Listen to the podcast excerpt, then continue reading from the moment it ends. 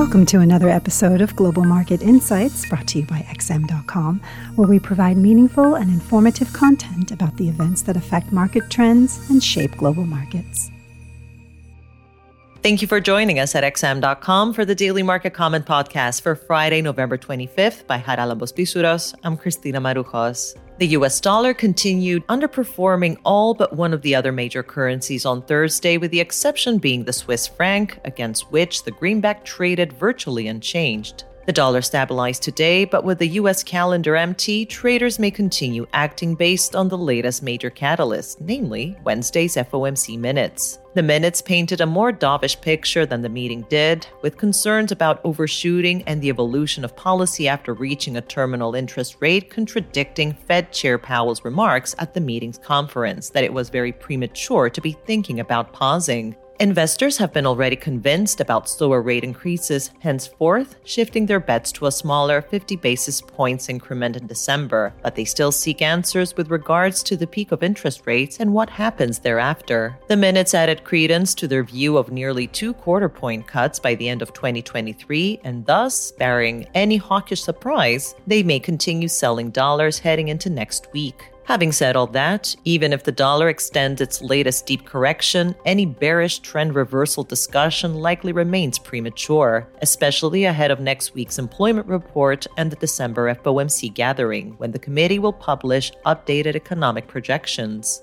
Wall Street opens again today after staying closed for the Thanksgiving holiday, but it will close early. Thereby, activity may remain light, with investors perhaps extending a while longer the latest recovery as they still root for the outcome of the Fed minutes. Indeed, the improved appetite due to the Fed minutes was not a one session story as it spilled over into yesterday's European trading, with Euro Stoxx 50 and the German DAX gaining 0.39% and 0.78% respectively. The gains may have been larger if it wasn't for the European Central Bank meeting minutes, which revealed that euro area policymakers were anxious about inflation becoming entrenched. And that was even before inflation data for October revealed a steep acceleration to 10.6% year over year from 9.9% combined with remarks by ECB board member Isabel Schnabel, who said that discussing smaller hikes is premature and could even prove counterproductive, the minutes allowed market participants to maintain bets about another 75 basis points hike at the December ECB gathering.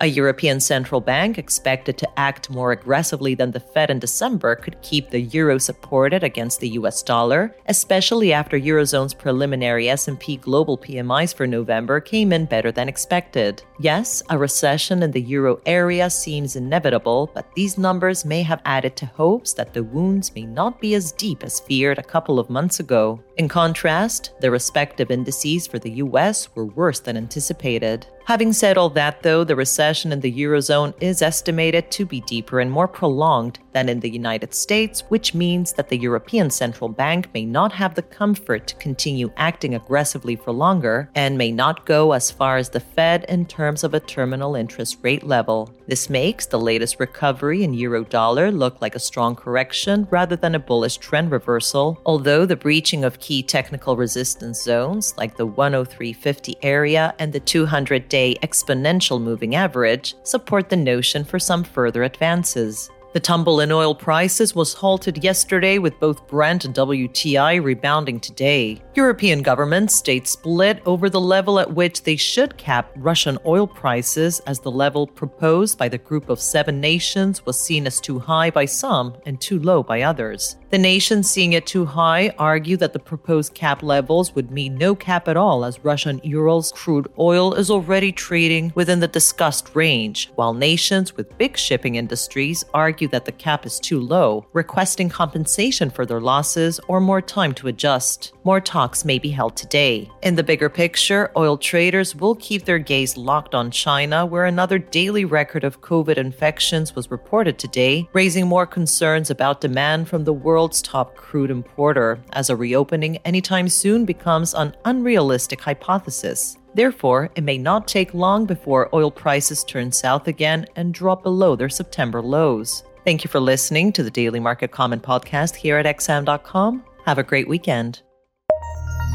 Thank you for listening to another episode of Global Market Insights brought to you by XM.com. For more in depth technical and fundamental analysis, be sure to visit www.xm.com forward slash research.